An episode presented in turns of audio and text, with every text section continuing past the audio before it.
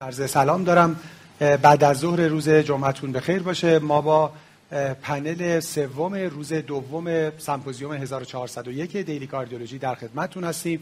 با موضوع مهم هارت فیلیر برای من باعث افتخار هست که برای این پنل در خدمت سهمکار بسیار محترم هر سه از گروه هارت فیلیر باشم. دو همکار محترم رو خدمتشون در استودیو هستیم. جناب تو شریف کاشانی عضو هیئت علمی دانشگاه علوم پزشکی شهید بهشتی دکتر شریف کاشانی خیلی متشکر که این دعوت رو قبول کردین. ممنون دکتر. اصلا از اینکه این فرصت رو در اختیار ما گذاشتین باعث افتخاریه که توی همچین سمپوزیوم آدم شرکت خیلی متشکرم و از سرکار خانم دکتر محمدی فر. ایشون هم عضو هیئت علمی دانشگاه علوم پزشکی شهید بهشتی خانم دکتر خیلی ممنون که دعوت ما رو قبول کردید شما باعث افتخار تو برنامه بسیار خوب شما خیلی متشکرم. و جناب آقای دکتر امین که ما آنلاین در خدمتشون هستیم. دکتر امین سلام. صدای من اگه دارین خدمتون عرض سلام دارم. خیلی ممنون که مثل همیشه لطف می‌کنیم و ما رو همراهی می‌کنیم. سلام های دکتر. عرض ادب باعث افتخاری که در خدمتتون هستم. عرض ادب می‌کنم خدمت همه همکارانی که خیلی متشکرم. اگه اجازه بدیم با یه مقدمه خیلی کوتاه یکی دو دقیقه‌ای وارد مبحث بشیم. می‌خوایم راجع به موضوعی صحبت بکنیم که خب ما تو این دو سال یعنی همه مردم با این اصطلاح pandemic آشنا شدن. شاید همه فکر کنن که مثلا ما همه یه pandemic رو خلاصه داشتیم و الان داریم. واقعیتش اینه که ما سالهاست که pandemic های دیگه ای داریم. شاید گرفتاریاشون خیلی خیلی بیشتر از کووید 19 و یکی از اونها pandemic heart failure تو دنیا هست.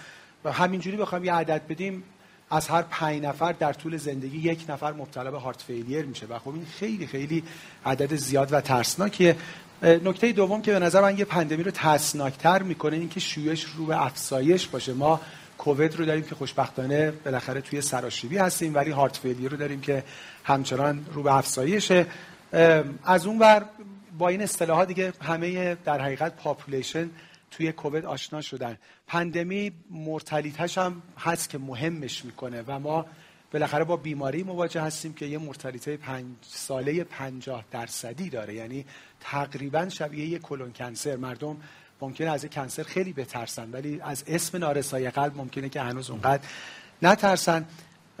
حالا اون ساید خوبش رو بخوایم نگاه کنیم. باز از یعنی به کووید که بخوایم نگاه کنیم همه هی منتظر خبرهای خوب بودن که آیا دارو براش رسید یا نه. هارت فیلیر داروهای خیلی خوبی داره به خصوص تو سالهای اخیر.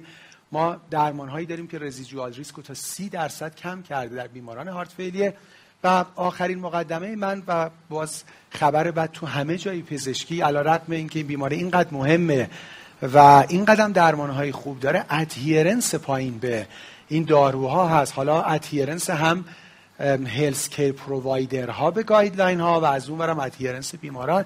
من همینجوری مطالعه کلی رو نگاه می‌کردم. حالا ما راجع به acute heart failure صحبت می‌کنیم و با acute heart failure شروع میگیم ولی مثلا 42 درصد بیماران یک ماه بعد از ترخیص هیچ دارویی نمی گرفتن آدم وقتی به این مطالعات adherence نگاه می‌کنیم می‌بینه چقدر عجیب و بعد البته راستش تو real world خودمون هم که نگاه می‌کنیم تو practice می‌بینیم که آره واقعا چقدر درمان ها ضعیف هست. خب با این مقدمه یه transition کوتاه یک دقیقه‌ای داشته باشیم. جناب دکتر شریف کاشانی آماده بشن برای مبحث اول مبحث مهم اکیوت هارت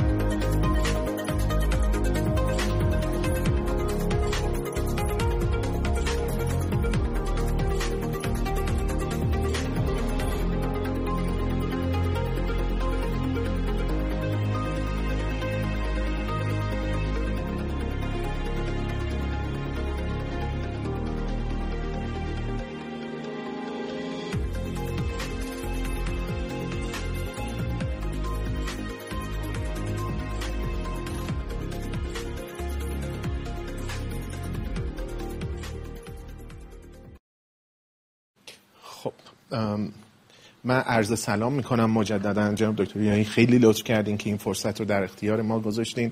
مقدمه بسیار خوبی گذاشتین که در مورد جوانب هارت فیلر صحبت کردین. یکی از اون اسپکت های بیماری های قلبی عروقی که رو به افزایش بقیه در حال رو به کاهشن. ولی واقعا هارت فیلر و واقعا حرفایی که شما زدین پایه خوبیه برای اینکه بخوایم دربارهش پیش بریم. دکتر ریاهی برای من یک case گذاشتن که قراره که بعد روی این case ما صحبت کنیم. یه آقای 65 ساله با سابقه CABG ده سال قبل به دنبال MI که با تشخیص HFrEF تحت درمان بوده با یه EF حدود 35 درصد که توی این ده سال در همین حد بوده کراتینین stable ی داشته حدود یک و شیش. وقتی که ما میبینیمش در بخش CCU از بخش اورژانس اومده با یک تشخیص اکیوت دیکامپنسیتد هارت فیلر در واقع. وقتی با خودش صحبت می‌کنیم میگه که تنگ نفس هم بیشتر شده عملکرد روزانه هم مختل شده به خاطر این تنگی نفسی که دارم. اما در حالت استراحت علامت ندارم و همینطور ارتوپنش بیشتر شده. حالا دو تا بالش داره استفاده می‌کنه و میزان ادم اندام تحتانیش در واقع افزایش پیدا کرده. آسپرین، آتورواستاتین، بیزوپرولول، لوزارتان، اپلرنون و فوروزماید داروهایی که داره می‌گیره با دوزی که دارین می‌بینین. وقتی که معاینش می‌کنیم خب هوشیار نشسته distress نداره. فشار خون 100 روی 60 داره و یک heart rate 110 تا در واقع. همینطور O2 saturation 93 درصد با 5 لیتر اکسیژنی که داره از nasal می‌گیره. چیزی که تو معاینش به نظر میاد جالبه داشتن یه دونه systolic murmur در apex شه و همون سرعت بالا ولی منظمی که داره صداهای ریوی در قواعد ریه ها کم شده و همینطور یه ادم دو تا توی lower extremity همینطور نبضامون دو plus و symmetric ه هموگلوبین 11 و نیم داره با یه WBC و پلاکت که می‌بینین کراتینین یک و هشت دهم داره. یه sodium پایین داریم 125 در واقع. توی urine bag ی که داره 50 سی سی که حدود یک ساعت پیش تا الان جمع شده و sinus تاکیکاردی با left bundle branch block چیزیه که ما توی نوارش می‌بینیم. بزرگی متوسط بطن چپ با EF سی 35 درصد درگیری همزمان RV با mild dysfunction یک moderate MR moderate TR با یه TRG حدود سی میلیمتر و همینطور congestion توی IVC که با عدم تغییر در یا collapse تنفسی می‌بینیم و pericardial effusion نداره.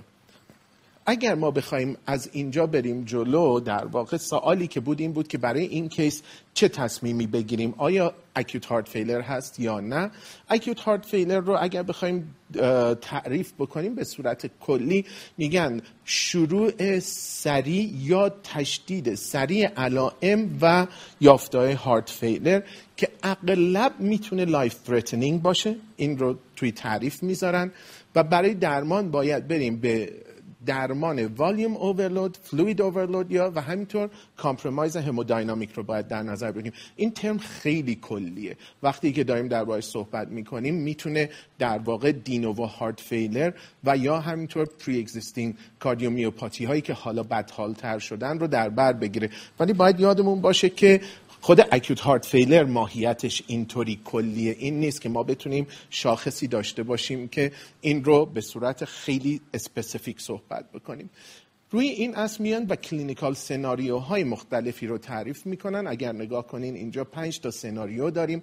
از hypertensive acute heart failure مریضی که با یک افزایش فشار خون میاد و توی pulmonary edema س تا مریضی که acute right heart failure داره و این وسط normotensive progressive heart failure رو داریم hypotensive progressive heart failure رو داریم و acute coronary syndrome رو. این پنج تا سناریو دلیلی که تعریف میشن اینه که ما نحوه برخوردمون با این بیماران فرق خواهد کرد.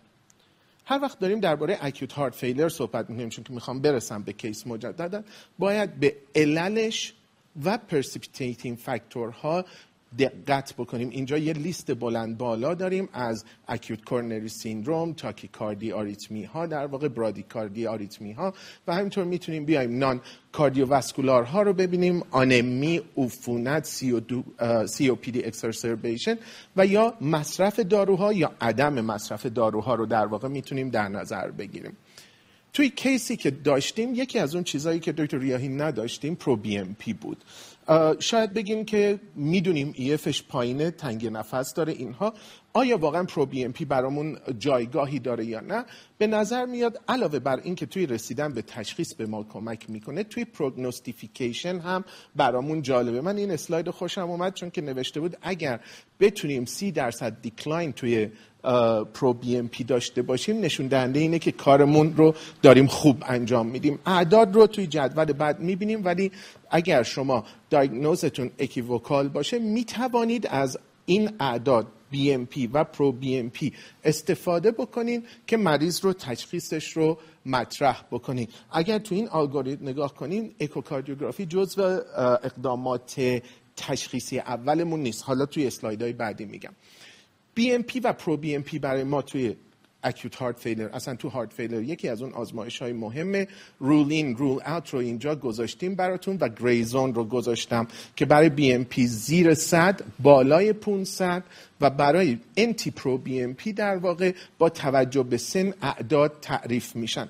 خوبه که دو تا جدول پایین رو در ذهنمون داشته باشیم که در بعضی از شرایط میزان elevation pro BNP بیش از اون حدیه که انتظار داریم و تو بعضی از شرایط ممکنه که فرصت برای افزایش pro BNP نداشته باشیم یا به اون صورت که انتظار داریم بالا نرفته باشه. برای مثال توی کسی که آنمی داره ممکنه pro BNP بیش از اون حدی که انتظار داریم بالا باشه. یا تو کسی که mitral stenosis داریم ممکنه پایین تر از اون حدی باشه که ما با وقتی با یه آزمایش کار می‌کنیم این tips and tricks رو باید بدونیم به کارمون میان برگردیم به طرز برخورد با این بیماران suspected acute heart failure یه initial work up لازم داریم history physical exam ECG X-ray biomarker ها و آزمایشات مختلفی که داریم. اگر توی همین برخورد unlikely to be acute heart failure میریم دنبال تشخیص های دیگهمون.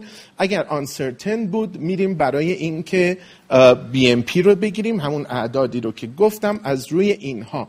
اگر بالا باشن likely to be acute heart failure treatment رو انجام میدیم.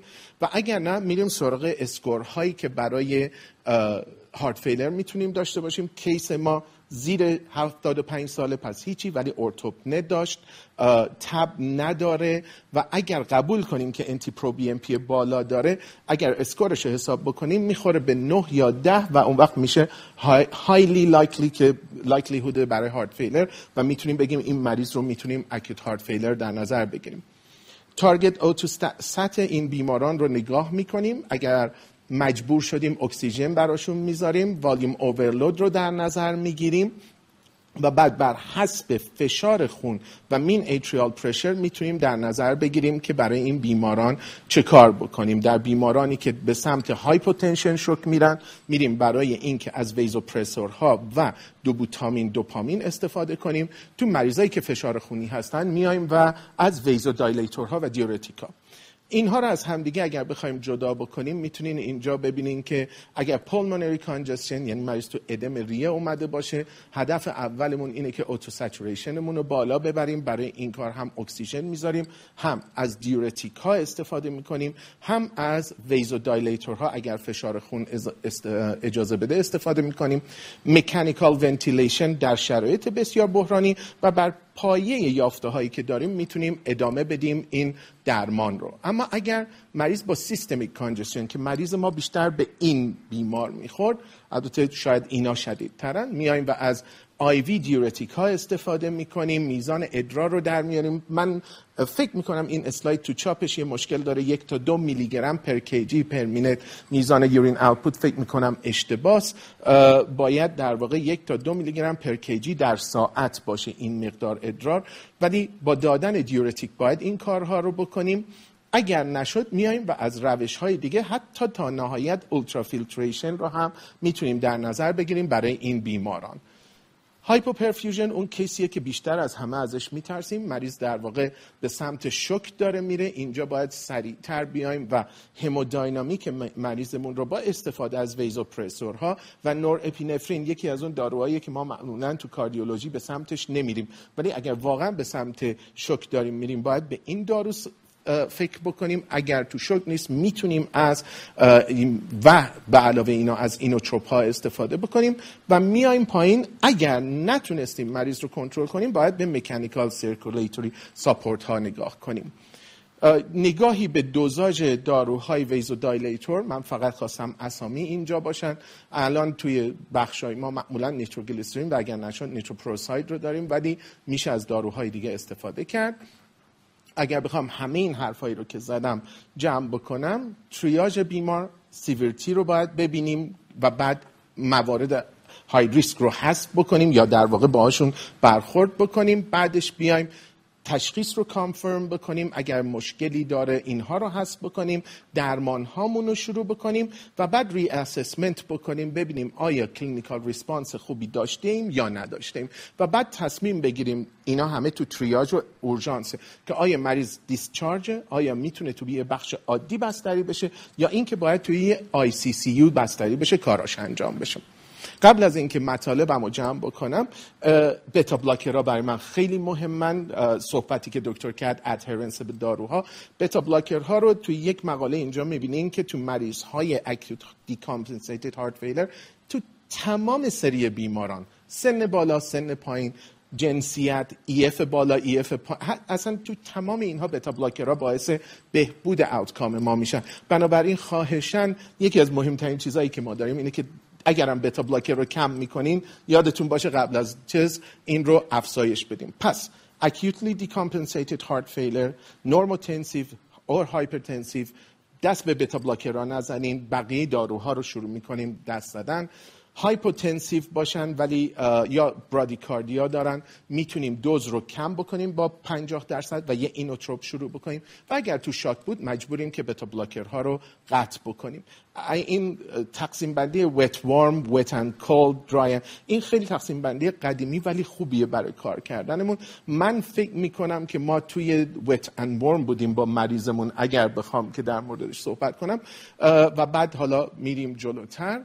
آخرین جمله که قبل از اینکه برگردم روی case می‌خواستم بگم اینه که predictor های post discharge re رو و استراتژی هایی که بتونیم post discharge rehospitalization رو کم بکنیم رو اینجا من به صورت خلاصه آوردم که اگر اینها رو نگاه بکنیم می‌بینیم که باید حتما adherence به دارو treatment مون رو درست انجام داده باشیم. قبل از discharge داروهامون رو کامل با بیمارمون match کرده باشیم مجددا بیمار رو مرتب early visit داشته باشیم. این فازیه که ما می‌تونیم داروهامون رو تغییر بدیم و اگر این کار رو نکنیم مریضمون بعد از دو سه هفته دوباره میاد تو بیمارستان و این in and out of hospital فقط هزینه بر نیست مرگ و میر هم داره.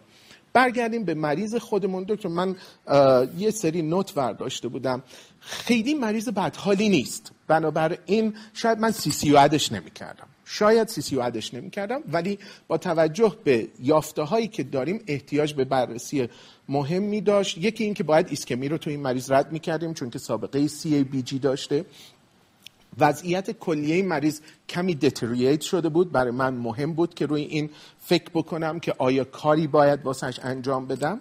sodium پایین یکی از اون مشکلات و معضلاتیه که ما داریم.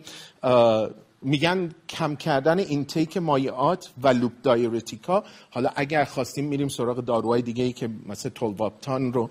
ولی مهمتر از اون داروهای مصرفی مریضمون بود. فکر می‌کنم تو سخنرانی های بعدی بهشون اشاره میشه. ولی ARB این مریض رو من cease می‌کردم. اگر تاکیکاردیش رو نمی‌تونستم کنترل کنم با این هارت ریت پایین از آیوا برادین ممکن بود استفاده کنم. مریض روی SGLT2 نیست. بعد از اینکه بهتر می‌شد به فکر این میافتادم. کمخونی مریض برای من خیلی مهمه. دو تا عامل رو باید در نظر بگیرم. یکی کراتینین بیمار نکنه به خاطر رنال فیلرشه. اون یه بحث مجزاست. ولی تو این سن ما باید دنبال بیماری های زمینه ای که باعث آنمی میشن بگردیم و درمانش برای بهبود علائم خیلی مهمه. اگر اینها رو در نظر بگیریم و البته مریض اگر درست یادم بود اسموکر بود مریضمون. حالا و اگر اسموکر باشه سی دی رو هم باید در نظر داشته باشیم که برای این بیمار شاید همزمان درگیری سی او پی دی و البته مسلما اون اوتو سچوریشن پایینش شاید هم با یه ادم یا در واقع با یک pleural effusion ی که دو طرف جمع شده. بنابراین چیزی که از کل این صحبت ها من می‌خوام نتیجه بگیرم اینه که شما وقتی با یک مریض heart failure سر و کار داریم با یه عدد EF با یه عدد pro BNP با یک symptom سر و کار نداریم با یک سیستم کامل که باید تمام جوانبش رو در درمان در نظر بگیریم و امیدوارم تونسته باشم تو 15 دقیقه حداقل خلاصه علائم رو بگم. خوش مرسی.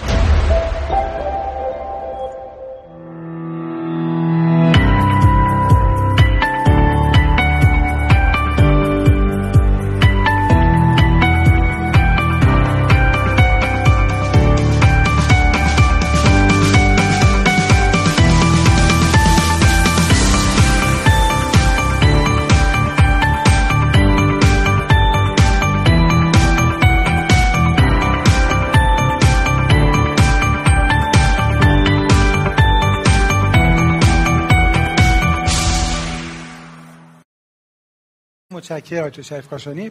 مثل همیشه خیلی informative و خیلی ممنون که time bound تا شما یه استراتی می‌کنین. دکتر امین صدای منو داریم من سوال اول خدمت شما باشم.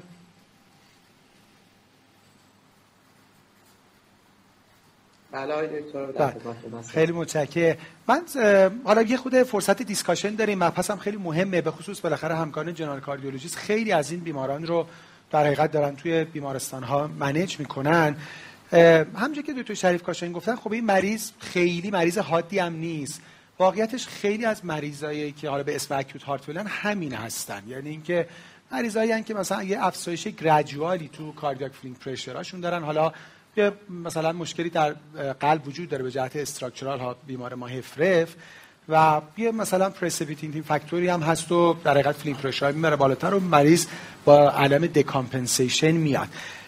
یه مشکلی که دکتر امین همیشه وجود داره این که تو همه بیماری ها میگن بستری وقت خوبیه برای اینکه داروهای بیمار optimize بشه. تو heart failure انگار این بستری تازه باعث میشه که داروهای بیمار از optimization خارج بشه.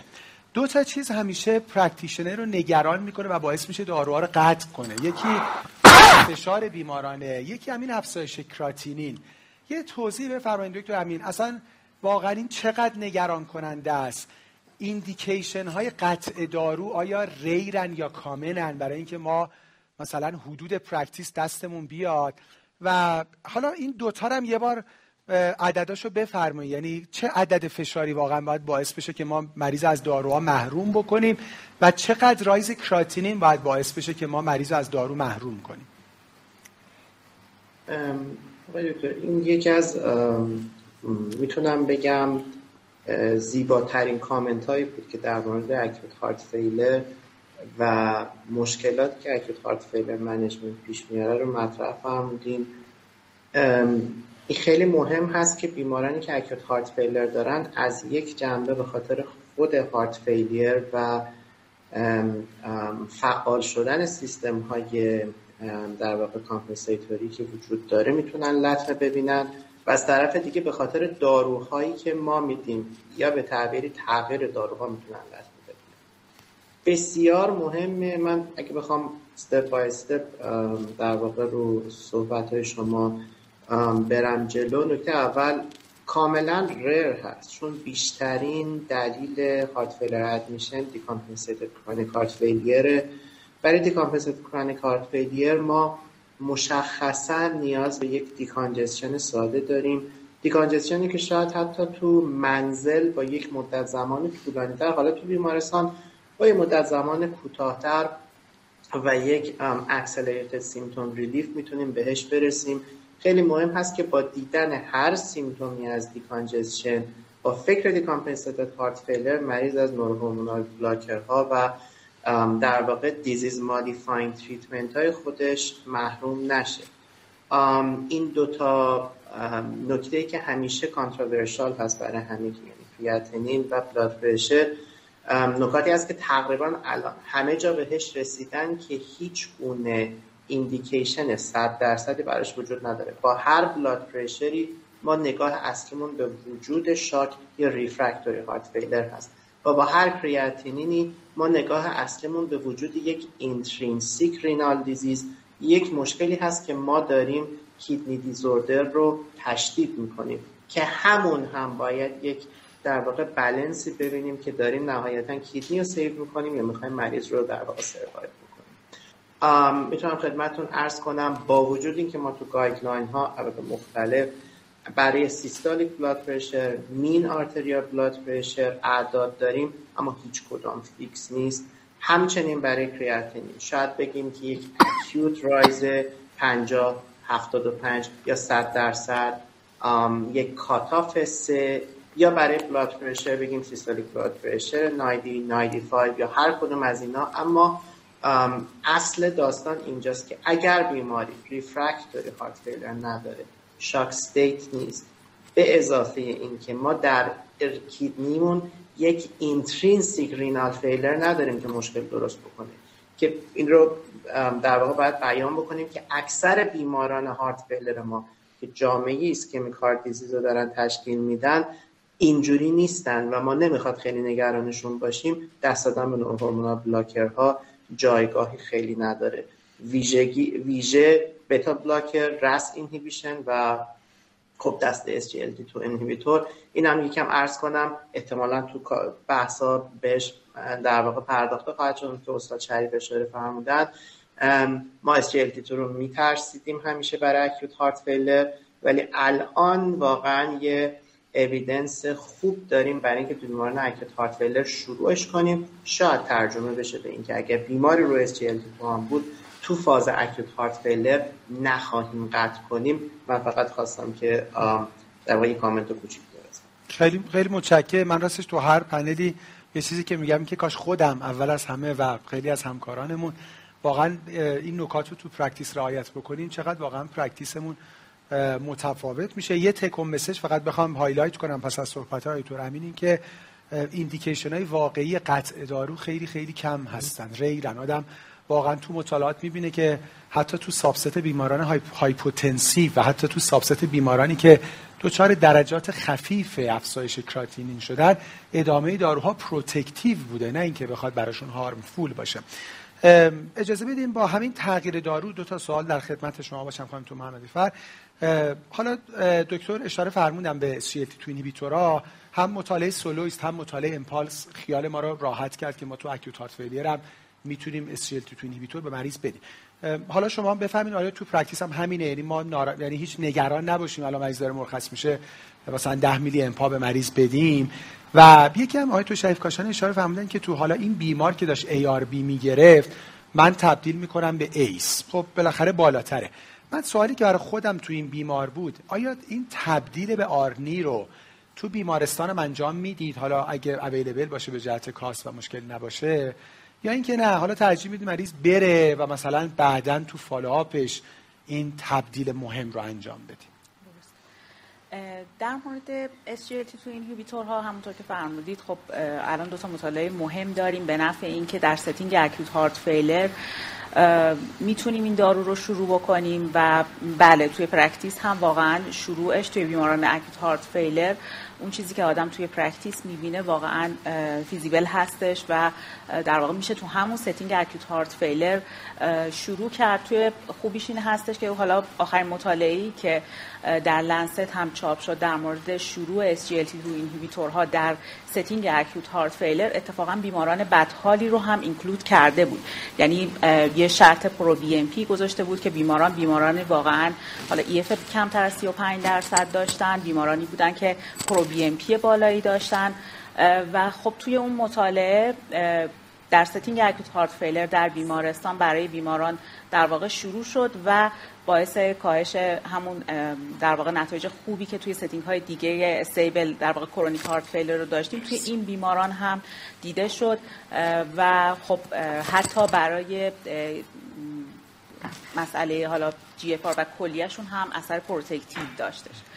یکی این مطلب مطلب دیگه در مورد شروع در واقع ARNI در setting acute heart failure هم خب باز ما مطالعه داریم این کار انجام شده و اتفاقا همونطور که شما هم اول صحبتتون گفتید اتفاقا شروع این داروها زمانی که مریض بستری هستش اتفاقا این فرصت رو ما داریم که حالا اگه مریض شکایتی داره که توی خونه شاید کمتر دسترسی داشته باشه که ما حالا صحبت بکنه و راجع به عوارض سوال بکنه اتفاقا بهترین زمان برای change کردن حالا مثلا ARB به ARNI خب یه زمان خیلی مناسبیه که تو همون setting ما شروع بکنیم که چند روزی هم حالا مریض رو تحت نظر داریم و می‌تونه اون علائمش رو به ما بگه و ما سیر آزمایشاتش رو براش توضیح بدیم و در واقع خیال مریض هم اینجوری راحت میشه که تحت نظر خودمون شروع شده. پس این کار تو بیمارستان قابل انجامه؟ بله حالا طبیعتا با رعایت اون gap ی که باید بین قطع دارو تا اگر شروع تحت رو ARB باشه. که اون فاصله خب قاعدتا بر اساس guideline خیلی می‌تونن که شروع بکنم. ولی بر اگر روی ACE برای ARB هیچ فاصله ای نداریم یا فاصله کم میشه فقط؟ توی آخرین guideline ی که در واقع ACC بود هیچ فاصله ای رو در واقع نیاز نداشت. پس اون فاصله فقط, مال ACE فقط مال ACE به جای دوز بعدی می‌دادن پس خیلی راحت می‌تونیم مثلا این change تو خود بیمارستان برای بیمار انجام بدین. راجع به حالا SGLT2 ی مشخصا اپاگلیفلوزین که ما هم داریم که خب خیلی راحت می‌تونیم موقع discharge به بیمار بدین. آقای دکتر امین هم اشاره فرمودین که ما توی guideline قلبی خیلی هم نگران GFR نیستیم.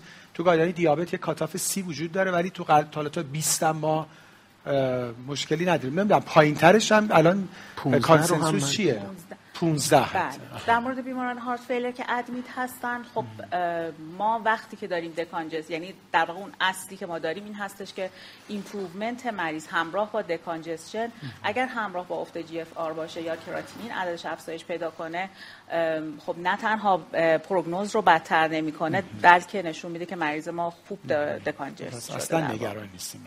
دکتر من در مورد SGLT2 و EGFR در واقع چیزی که از دوستان قدری یاد گرفتیم اینه که وقتی EGFR میفته کارکردش برای کنترل قنده که کم میشه و کل می‌خواستم آره. می‌کنم که ما در ساید قلب مشکل نداریم. اون داستان به خاطر عنوان یه داروی دیابت و برای کنترل دیابت اینجا همونجوری که فهمیدیم ما تو همین 2022 اچ هم که مطالعه این پالس رو داشتیم که خب عالی بود و یه نکته خیلی جالب این بود که یعنی من commentary بعدش رو نگاه می‌کردم همه می‌گفتن چی از این بهتر که موقع ترخیص به بیمار بگیم.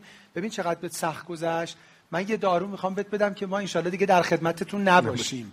و اثرش خیلی زود ظاهر شد. یعنی اثرش مثلا اگه اشتباه نکنم من مطالعه الان از دو ماه پیش شده مثلا ظرف 15 روز اثرات بله. خوبی درست میگم؟ بله اثرات خوب این دارو دیده شد که مریض در حقیقت رو quality of life ش و symptom improvement ش اثر گذاشت. سوالی که از خدمت خودتون داشته باشم دکتر شریف کاشانی. من راستش به عدد رقم خیلی تو پزشکی علاقه دارم. باز داشتم نگاه می‌کردم بیماران acute heart failure تو مطالعات 25 تا 50 درصدشون congested مرخص شدن. یعنی مریض اومده بوده که اصلا decongested بشه ولی بازم 25 تا 50 درصد congested مرخص شدن. و همچنین که دکتر امین فرمودن شاید مهمترین کاری که این مریض نیاز داره optimize کردن درمان diuretic ش باشه. یه خورده قوانین و قواعد اینم بفرمایید که الان مریض ما 40 میلی گرم خوراکی تو منزل داشته furosemide می‌گرفته. این چجوری تبدیل شه به furosemide وریدی تو بیمارستان؟ وقتی من از یه جای دیگه شروع بکنم این رو بهتون بگم اول از همه اینه که درمان کردن اکثر مریضایی که تو acute heart failure میان چون که یا hypertension یا congested ن با یه diuretic therapy که حالا اگر یا دوز رو بالا ببریم یا اینکه آیویش بکنیم از خوراکی این یکی از اون کارهای خیلی ساده است. یعنی لحظه اول شما وقتی که بلوس فروزماید رو زدین یهو تنفس مریض بهتر میشه و اینا. ولی از اینجا به بعده که هنر ما باید در واقع بروز بکنه ما بتونیم این کانجستین رو ازشون بگیریم. اگر درست یادم باشه که یک تبدیل دوزی که ما مثلا بخوایم بگیم از وقتی که داریم توی acute کار می‌کنیم توی اسلاید هم بود که bolus رو می‌زنیم و بعد از روی میزان ادرار مریض که داریم که حالا اون اشکال تایپی رو داشت که چیز باشه. اگر جواب نداشته باشیم مرتب این رو می‌بریم جلو. ولی تبدیل از IV به خوراکی رو معمولا می اومدیم و یه چیزی حدود 20 میلی گرم اگر من یادم باشه کم می‌کردیم و بعد اون دوز رو می‌دادیم به مریضمون. یعنی اینکه این برش هم ما یه چیزی که همیشه بلد بودیم ولی من اصلاح بکنین همه همکاران این که مریضی که اومده و الان congested ه اون خوراکی منزلش رو حداقل دو برابر بکنیم. درست این قاعده کلی؟ اگر congestion ساده باشه ولی اگه تو acute heart failure باشه شما دیگه دارین میرین روی چیز. دیگه درسته. خب اینطوری می‌تونین می‌تونین این کارو بکنین ولی که وتنوار میاد آره. ولی آیا می‌خواین چیز دیگه اضافه کنین کنارش؟ چون که آیا فقط loop آیا مریضتون روی چیز دیگه هست یا نه؟ اینا رو و اگر شروع اس... ولی با این عدد برای خود diuretic می‌تونیم کار بکنیم دکتر همین با شما ادامه بدم راجع به همین بحث. حالا همه اگه راجع به دوز نکته ای داریم بفرمایید چون خیلی practical ه. و دو تا نکته هم راجع به بحث diuretic. بالاخره این داستان bolus و infusion چقدر واقعا متفاوته؟ و یه practice دیگه هم هست که مثلا دوز کم دوپامین در کنار diuretic ممکنه که خود output رو بهتر بکنه. اینم چقدر evidence داره و چقدر تو practice کمک می‌کنه؟ صداشون رو نداریم صدای دکتر امین رو عذرخواهی می‌کنم هم که استاد شریف فرمودن من کلا شخصا همیشه practice اینجوری انجام میدم که در واقع هیچ وقت یک دوز مشخص رو هدف قرار نمیدیم. هدف اصلی ما urine output خوب و یک net negative balance مناسب هست. starting dose ما می‌تونه دو برابر دوز روزانه منزل باشه. به خاطر وجود در واقع bowel congestion قاعدتا oral ها خیلی خوب جذب نمیشن. و من تبدیل به IV می‌کنیم. خب می‌تونیم از این در واقع equation formula هایی که وجود داره استفاده بکنیم. حالا از هر کدومش که وجود داره در واقع تبدیل بکنیم. معمولا یه چیزی حول و حوش همون دوز منزل رو اگر ما به صورت IV استفاده کنیم تقریبا برابر دو برابر دوز منزل میشه. اما خب خیلی مهم هست که titrate کنیم بر اساس میزان urine output. بحث bolus و continuous خب می‌تونیم به مطالعه DOSE برگردیم. مطالعه DOSE برای ما گفت که اینا هیچ فرقی به لحاظ در واقع short term hard event ها و long term hard event ها واقعا ندارن. اما فکر می‌کنم همه تو practice این رو دیدن. که ما از مکانیزم های مختلف استفاده می‌کنیم که هرچه زودتر به symptom relief بیمار برسیم. برای این میایم oral در واقع route رو تبدیل به IV می‌کنیم. IV مون رو می‌تونیم اول در واقع bolus بذاریم تبدیلش بکنیم به infusion. روی infusion دوباره bolus add بکنیم. drug holiday به بیمار بدیم. تکنیک های مختلفی که بتونیم هرچی زودتر به symptom relief مریض برسیم و خیلی خیلی مهم هست که در انجام اینها به یه threshold کوچیکی با یه threshold پایینی بریم سراغ adjunctive diuretic های دیگه از thiazide ها استفاده بکنیم تا اینکه بتونیم در واقع urine مناسب داشته باشیم. بحث دوپامین هنوز در practice وجود داره. متاسفانه evidence خوب نیست. یه جورایی ردش کرد در ROSE-HF اصلا الان برای کلیه افرادی که دارن با در inotrope ا کار می‌کنن دیگه دوپامین معنی به اسم dopaminergic effect براش واقعا به لحاظ pharmacologically وجود نداره. اما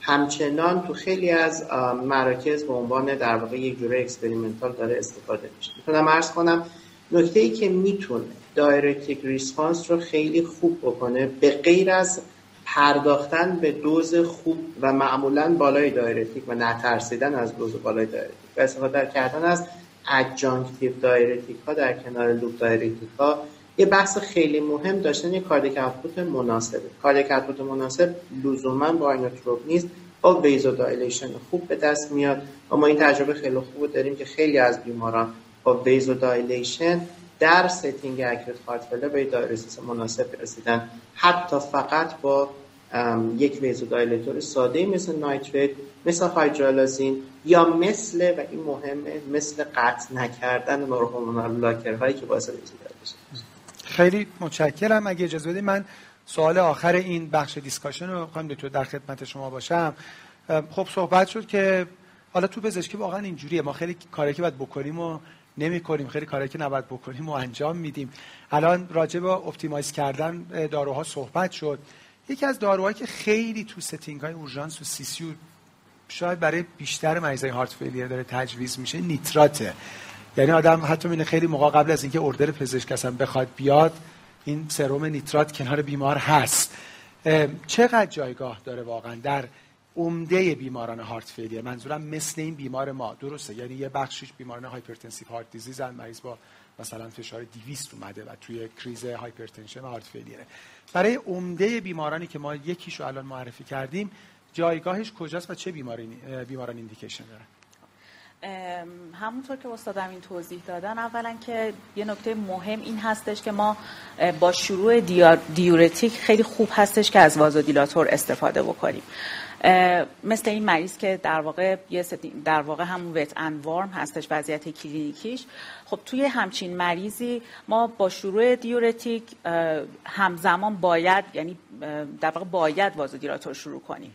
علت هم این هستش که شما اولا که مریضی که تو setting acute هستش خب ما می‌دونیم که یه sympathetic release خیلی وحشتناک داریم و بعد ما خود diuretic دادن و اون sense کردن دفع سودیوم و اون باز تحریک سمپاتیک و اون انقباض عروقی که ایجاد میشه خودش حتی می‌تونه در واقع afferent کلیهمون رو در واقع منقبض بکنه خون رسانی به کلیه بدتر بشه و کلا اصلا diuretic response مون کمتر بشه. در نتیجه همزمان کردن vasodilator با diuretic خیلی مهم هستش تو setting acute heart failure توی همچین مریضی که مریض شایعی هم هستش که می‌بینیم توی practice. نکته دیگه این هستش که خیلی وقتا شما توی مریض heart failure یه در واقع یه factor precipitating که پیدا نمی کنید که در واقع trigger کرده و مریض شما رو بدحال کرده. حتی وزن مریض در واقع تغییری نکرده ولی مریض congest شده. یه علتی که وجود داره این هستش که در واقع اون انقباض عروق splanchnic هستش که باعث میشه که اون والیومی که وارد گردش خون میشه افزایش پیدا بکنه و مریض congest بشه. توی همچین مریضی هم باز vasodilator خیلی مهم هستش که بدیم.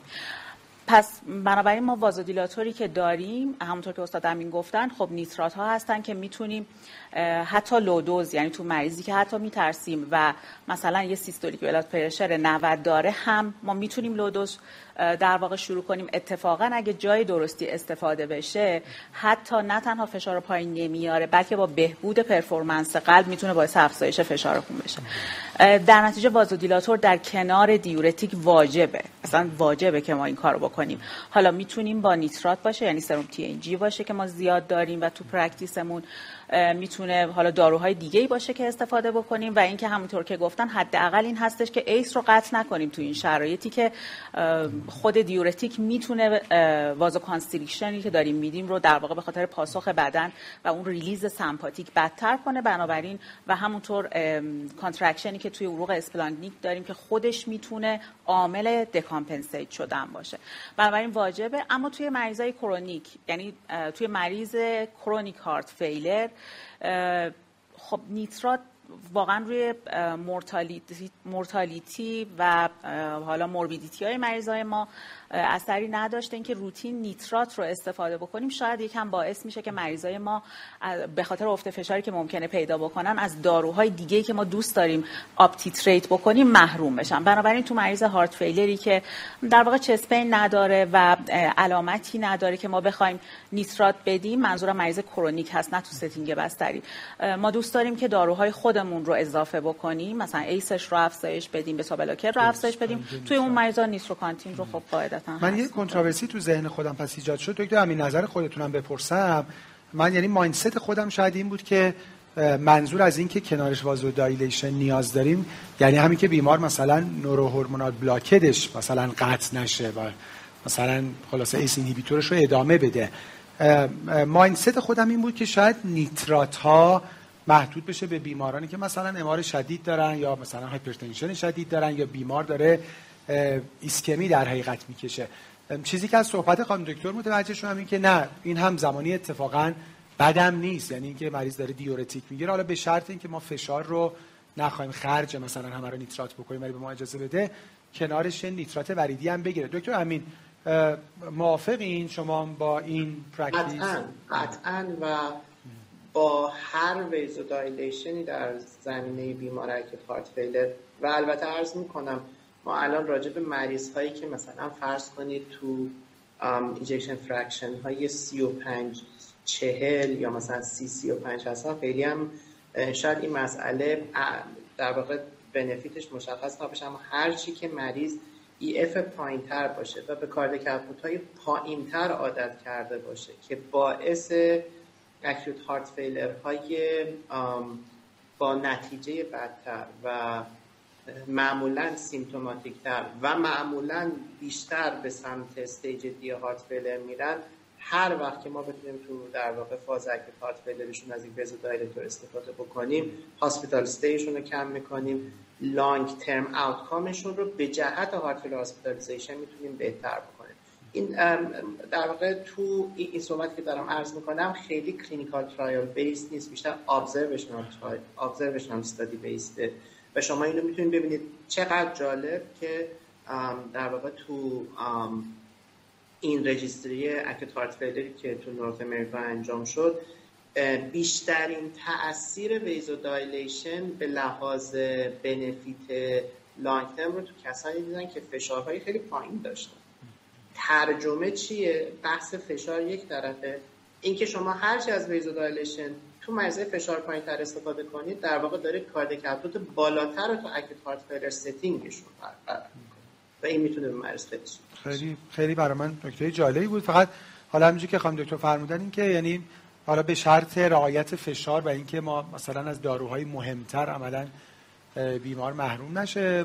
برای خود من پس take home message ی که داشتین که این همراهی diuretic حالا در کشور ما با نیترات وریدی و دکتر امین فرمودن حالا حداقل بر اساس observational study ا و practice می‌تونه hospital stay و کمتر بکنه و مریض رو راحت تر از decongestion در بیاره.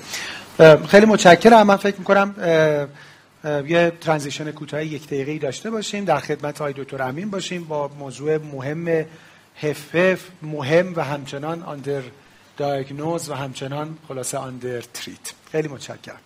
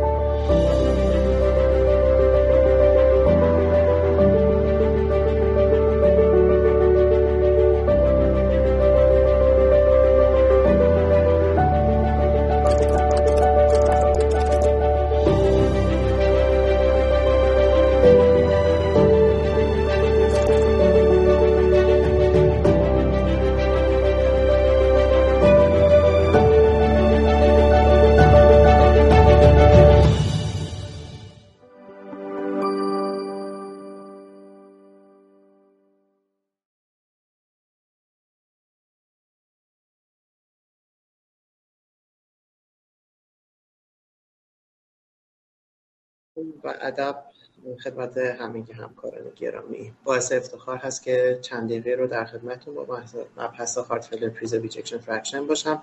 یک بار دیگه به نوبه خودم از دوستان بسیار محترم و عزیزم جناب دکتر ریاهی جناب دکتر قنواته به تمام عزیزانی که در این سیمپوزیوم در واقع دخیل بودن از ادب و تشکرم رو دارم. من سعی می‌کنم که خیلی سریع با در واقع مرور case ی که در ابتدای بحث مطرح می‌کنم بتونم به heart failure preserved ejection fraction برسم و بیماری داریم 71 ساله. آقا chronic CAD hypertension atrial fibrillation که با shortness of breath exertion به ما مراجعه کرده orthopnea PND و chest discomfort ی نداره. بیمار smoker هست.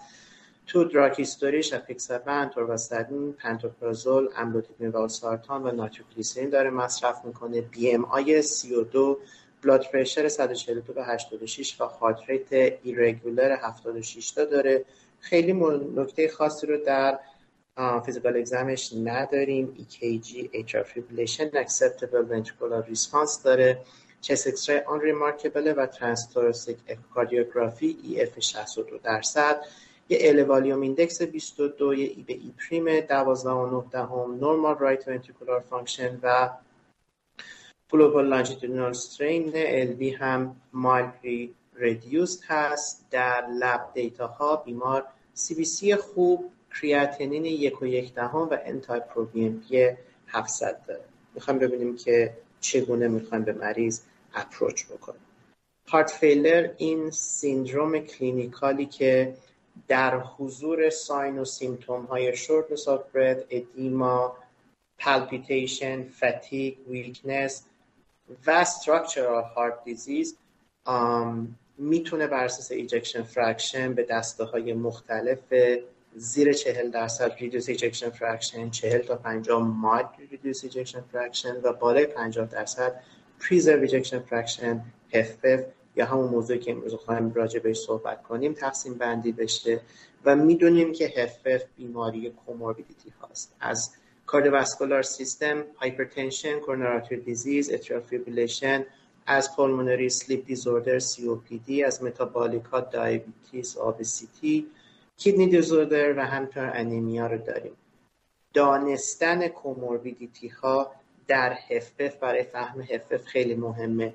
با این title خیلی مهم که در نظر داشته باشیم HFpEF symptomatic comorbidity نیست. ما همیشه در یه تشخیص HFpEF دچار این مشکل و این challenge با خودمون هستیم. اومده فردی با sign symptom های تنگی نفس weakness و نمی‌دونیم. آیا این obese patient ی هست که deconditioned ه؟ نمی‌دونیم. آیا این coronary disease patient ی هست که angina equivalent داره؟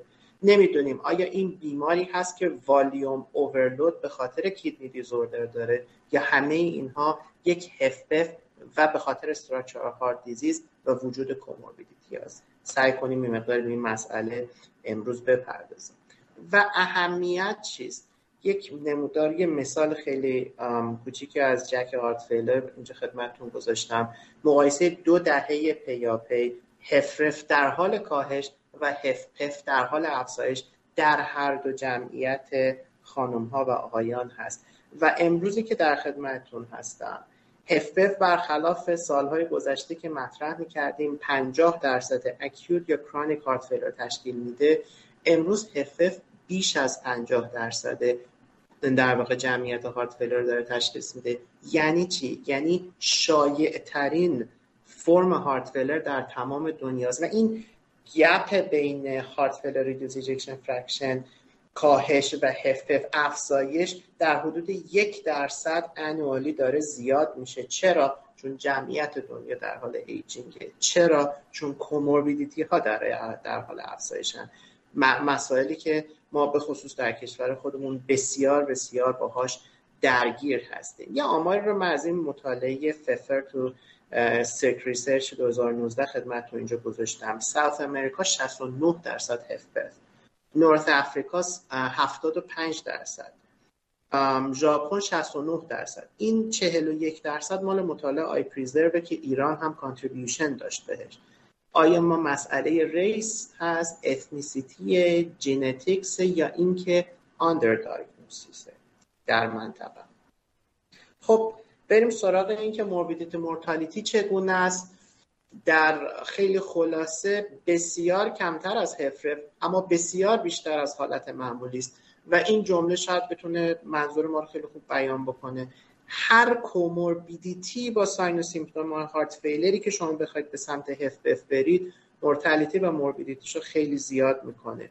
classically می‌دونستیم HFrEF بسیار زیاد با cardiovascular modality ها در واقع mortality دارن و می‌دونیم در HFpEF comorbidity mortality خیلی زیاده malignancy infection سی هر کدوم از اینها.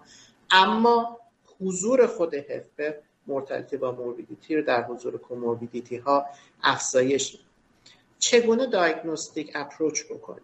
و اینجا اهمیت استفاده از scoring system ها خودش رو نشون میده. scoring system اول از North America H2FPEF score یک scoring ی روی 6 تا آیتم وزن وجود hypertension atrial fibrillation pulmonary hypertension age و filling pressure که من بر اساس اطلاعات بیمار خودمون سکور کردم. اگه توتال سکور شما تو محوطه سبز باشه رول اوت اگر تو محوطه قرمز باشه highly probable برای HFF اگه تو قسمت گری زون باشه خب بعد کارهای دیگه بکنیم که می‌بینیم بیمار ما آلردی ناین گرفته تمام در واقع کرایتریا رو برای اینکه بتونه HFF توش تلقی بشه. داره. و یک الگوریتم یکمی سنگین تر که از در واقع European Society of Cardiology داره استفاده میشه. نگاه می‌کنه اول به اینکه sign و symptom ها چگونه است و یک نکته که یکم برای هممون challenge ی که دوباره rule out بکنه دلایل واضح اون sign و symptom ها رو.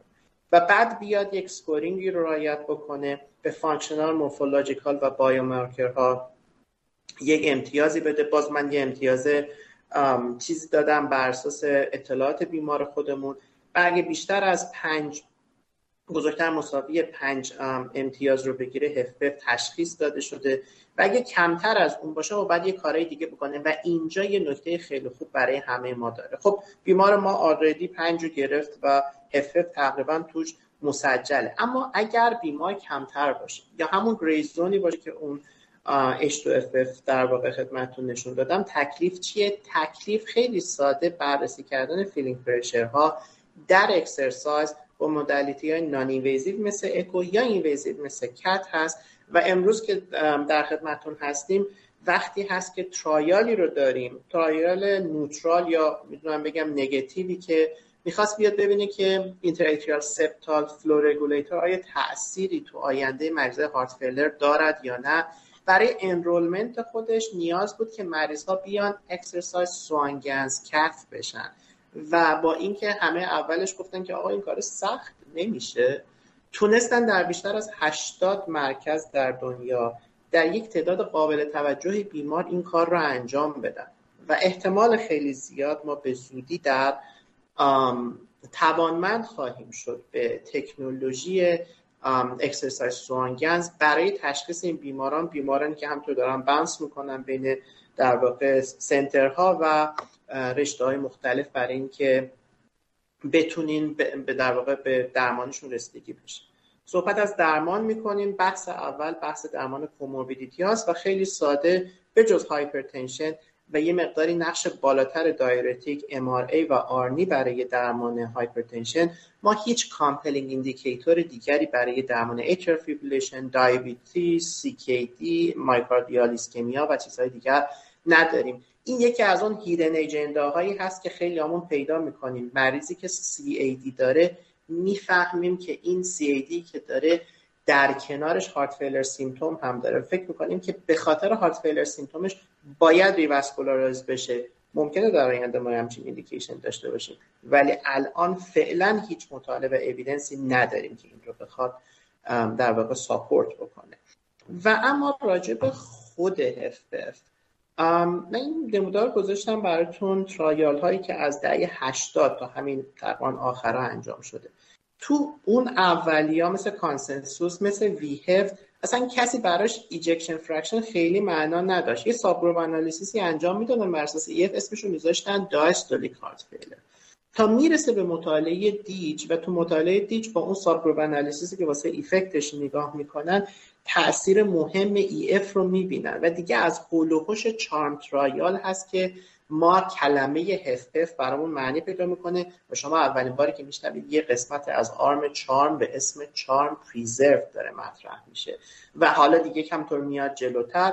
و الان در وضعیتی هستیم که خب این سه دسته داروی آرنی MRA و SGLT2 اینهیبیتورها ارز کنم SGLT اینهیبیتورها دارن در واقع یه حرف هایی برای زدن در درمان هفپف پیدا می‌کنن. خیلی سریع نگاهی بکنه. مطالعه بسیار مهم تاپکست بارون لاکتون یا پلاسیبو در درمان بیماران هارت فیلر.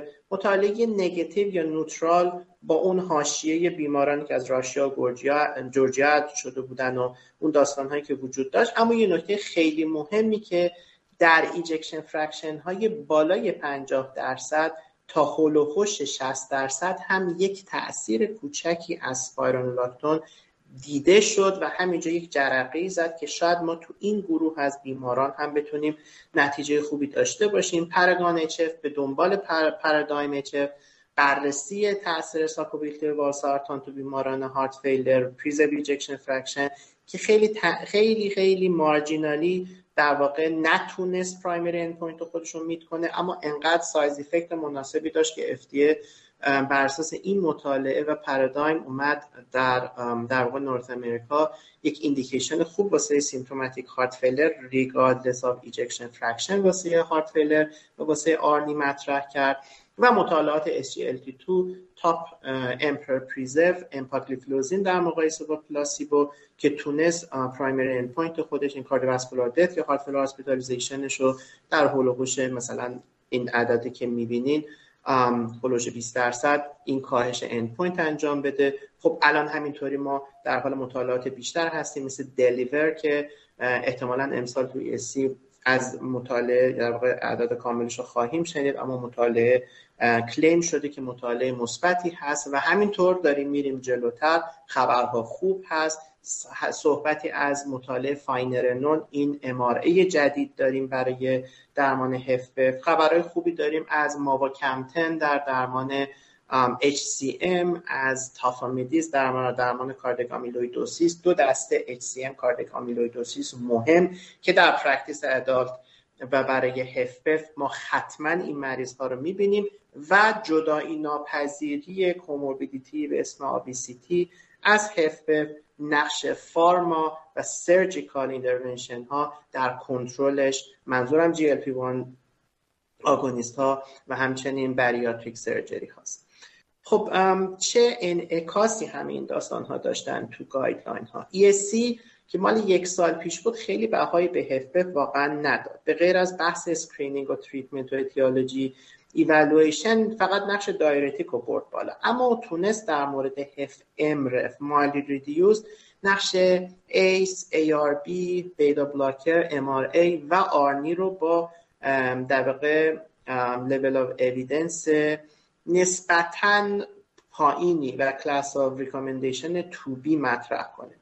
اما امسال در واقع ACC/AHA در guideline 2022 خودش تونست خیلی به نظر من یک حرکت بسیار یه جورای جنجالی تقریبا treatment واسه HFpEF و HFmrEF رو با گذاشتن diuretic تو کلاس یک با گذاشتن SGLT2 inhibitor تو 2A و با در نظر گرفتن ARNI MRA و ARB برای HFpEF تو 2B و برای HFmrEF حتی مطرح کردن ACE inhibitor و beta blocker ها یک تغییری به در واقع این armamentarium درمان HFpEF و HFmrEF بده. خب بیمار ما خاطرتون هست روی apixaban، statin، پنتوپرازول، amlodipine valsartan و nitroglycerin بود. تقریبا تشخیص ما برای HFpEF بیمار مشخص بود. symptom بیمار shortness of exertion بود.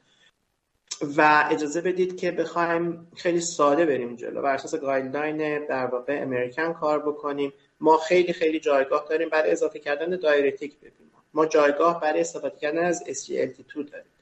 بیمار داره nitroglycerin به خاطر chronic coronary در واقع disease ش یا coronary syndrome ش داره دریافت می‌کنه. خیلی نقشی در outcome بیمار در واقع بازی نخواهد کرد. همچنین داره amlodipine valsartan مصرف می‌کنه. آیا نیاز هست که یک بازنگری مجدد بکنیم؟ ببینیم حالا به جای اینکه ما از این استفاده کنیم بریم از valsartan و یک neprilysin inhibitor ی مثل sacubitril استفاده کنیم. پیشنهادی که آدم می‌تونه راجع به بیمار بده یک حتما استفاده از یک diuretic است. لزوما نمی‌خواد loop باشه. می‌تونیم از یک thiazide استفاده کنیم. دو استفاده از یک SGLT2 inhibitor هست. به شرط راحتی بیمار توضیح براش بحثای قیمت بحثای هزینه این داستان ها رو اگه بتونیم براش داشته باشیم. و سوم نگاهی برای کنترل بهتر بلاد پرشر مریض. احتمالا خلاصش بکنیم از دست نایتروگلیسیرین و بتونیم سمت یک ترکیبات بهتر و با یه مقدار اویدنس بهتر بریم. خیلی من لزوم نمی‌بینم بخوایم اینجا واقعا به املودیپین والسارتان دست بزنیم اما نمی‌تونم. عرض کنم که دوست ندارم به ترکیب آرنی تو این بیمار فکر نکنن و آخرین نکته راجع به این بیمار بحث بی ام آی سی و دوش هست و استفاده کردن از نکاتی که می‌تواند مریض رو چه از لایف استایل مودیفیکیشن چه از فارما یا در سرجری نه ولی از فارما بتونه در واقع به بیمار برای کنترل وزنش کمک کنه. خیلی خیلی ممنون هستم و در خدمتتون برای ادامه بحث هستم.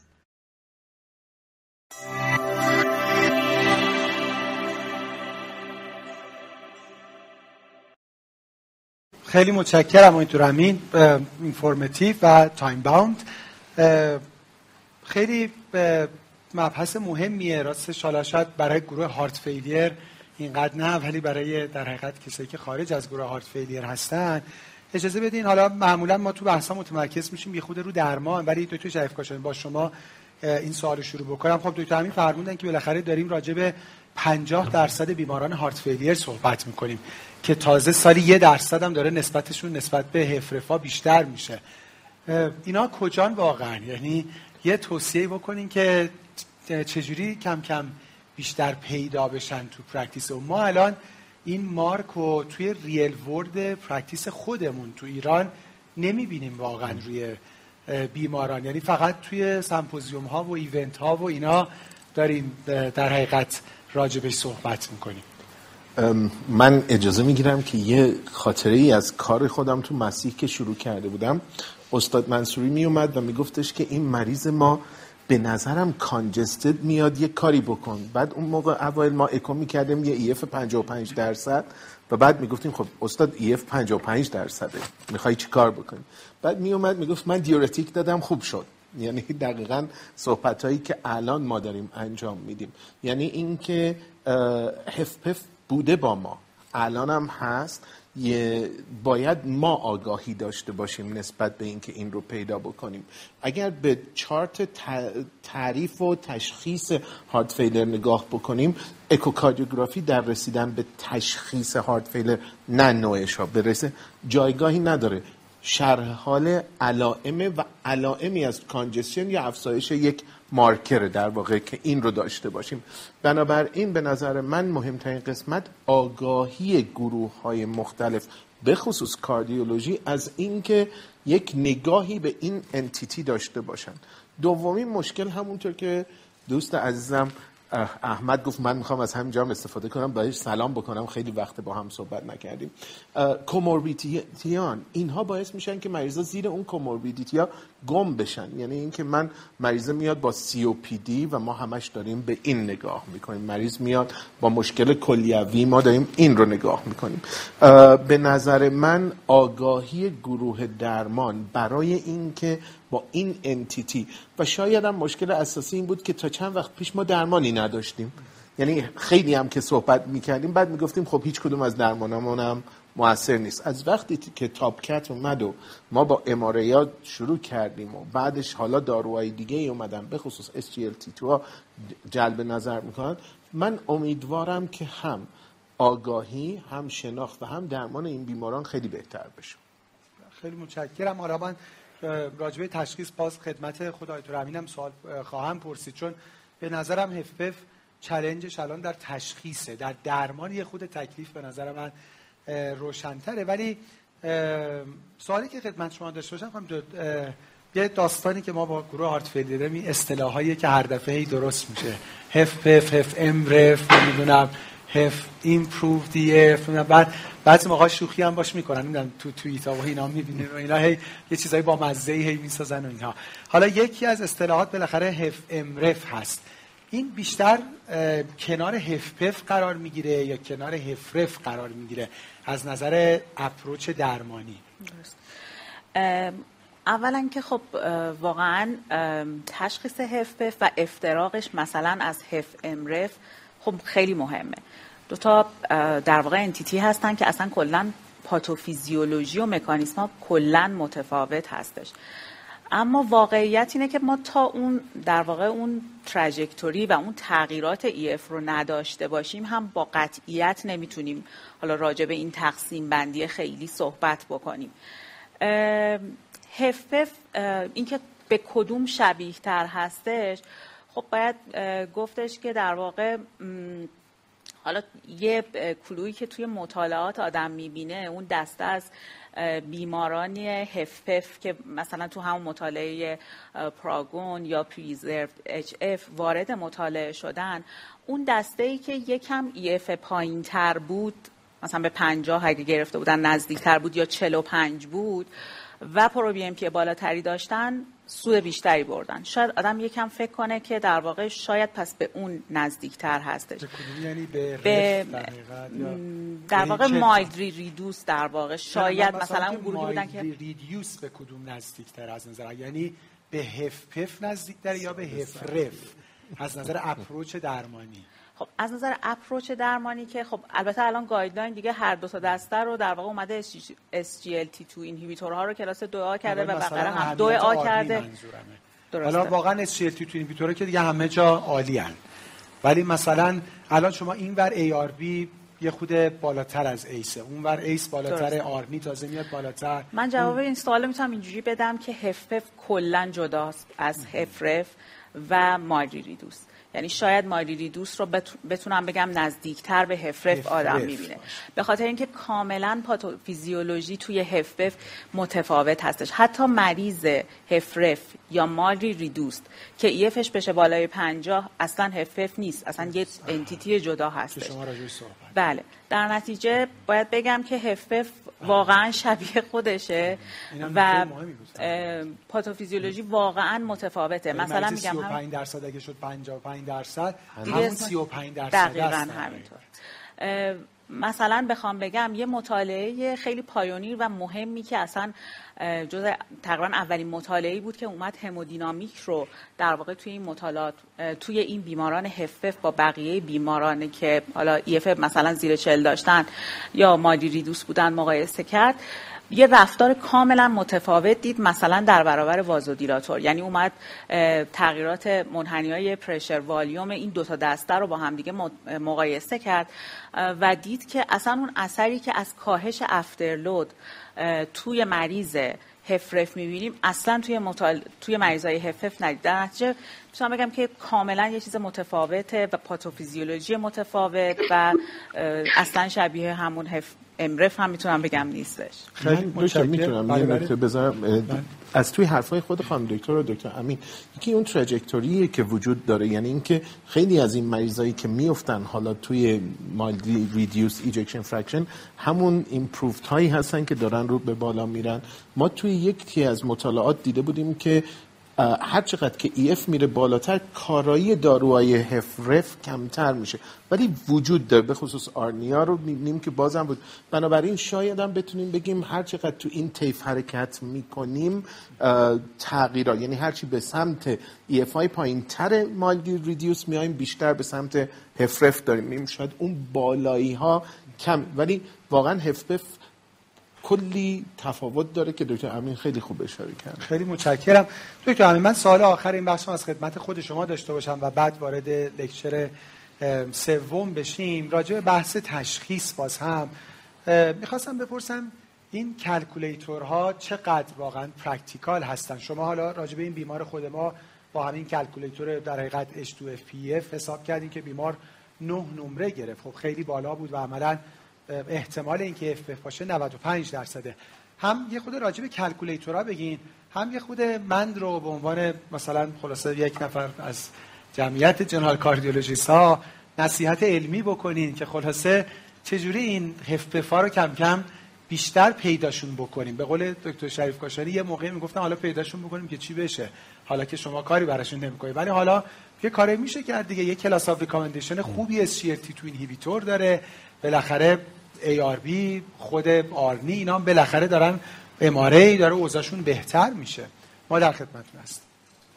اختیار من می‌دونم که شما در واقع بسیار بسیار راجع به مسئله اطلاعات عالی دارید. عرض کنم خدمتتون که بسیار بسیار توصیه می‌کنم اول به خودم که از این در واقع scoring system ها هرچه بیشتر استفاده بکنیم. عرض می‌کنم هرچی که شما فقط کافیه که یک مطالعه کوچیک رو ملاک قرار بدید این scoring system خیلی ساده 6 تایی H2FF score رو استفاده بکنید و ببینید برای جمعیتی که ما همینجوری تو همه جا داره میچرخه به اسم CKD به اسم sleep apnea به اسم obesity و به اسم hypertension من باز تاکید می‌کنم چیزای کوچیک obesity hypertension atrial fibrillation داره این ور اونور در واقع اینها دارن حرکت می‌کنن. چقدر این بیماران در اف score scoreهای بالا می‌گیرن و چقدر ما به این مسئله فکر نکردیم و, و در واقع می‌تونم ارز کنم که من چند وقت پیش با همکارانم این صحبت رو داشتم که به نظرم ما الان جایی هستیم که یه مقداری برای اینکه این مشکل آندر دایگنوستیس هفپف برامون حل بشه بهتر هست به سمت اوور دایگنوستیس پیش بریم. به نظر من الان این قدم خیلی مهمی هست که بعد الان برداریم. اکثر بیماران هفپف ما آندر دایگنوستیس هستن. اکثر بیماران هفپف ما تا حالا یک کاردیولوژیست رو به صورت کامل که بشینه همه چیز رو براشون در واقع جمع بندی کنه نگاه بکنه در واقع نداریم. و این خیلی مهم هست که حالا الان ما SGLT2 رو داریم شاید آرنی کمی در واقع class of recommendation ش بالاتر بیاد. اما واقعا استفاده از diuretic تو این بیماران بسیار underutilized ه و دارم عرض می‌کنم شما چند درصد از افرادی که اصلا همینجوری اطرافمون هم هستن و اینها مثلا میگم CKD هستن رو می‌دونید که symptom heart failure دارن کم hypertension دارن و یکی از داروهای کنترل فشار خونشون diuretic که من می‌تونم بهتون بگم خیلی کم یا اینکه مریض هایی داریم که به عبارتی برای obesity شون فکر conditioning براشون می‌کنن از symptom heart failure دارن رنج می‌برن و هیچ کسی بهشون در واقع diuretic رو پیشنهاد نمی‌کنه این فکر کنیم که ما اصلا diuretic مون underutilized ه تا بعد فکر SGLT2 رو داستانهای دیگر بکنیم خیلی متشکرم خیلی عالی. ما یه transition کوتاه یک دقیقه‌ای و در خدمت خانم دکتر محمدی فر برای لکچر آخر.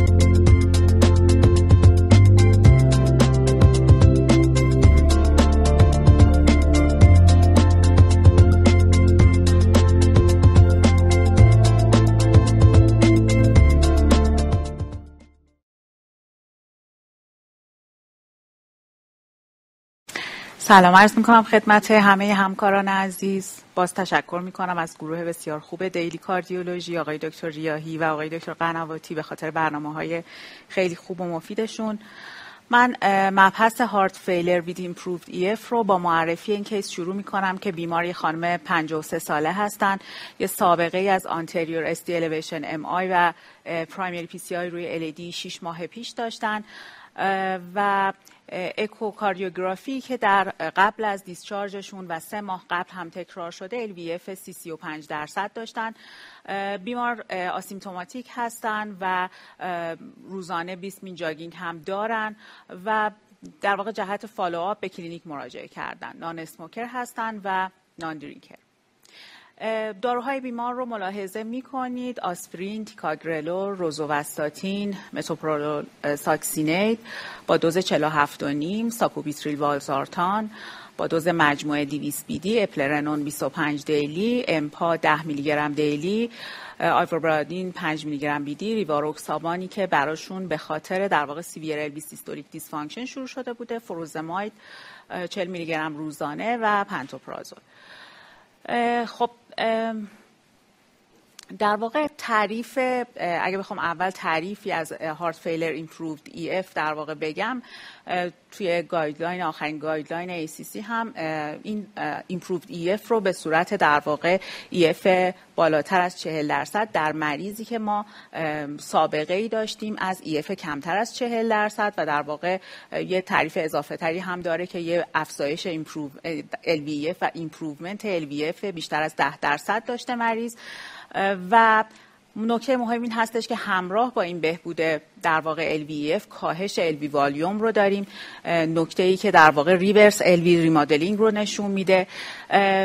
حد این حداقل سه تا 6 ماه بعد از اون assessment EF اولیه‌مون در واقع این improvement رو دیدیم. و نکته مهم این هستش که تو شرایط hemodynamic stable ی ما این برآورد EF رو انجام بدیم.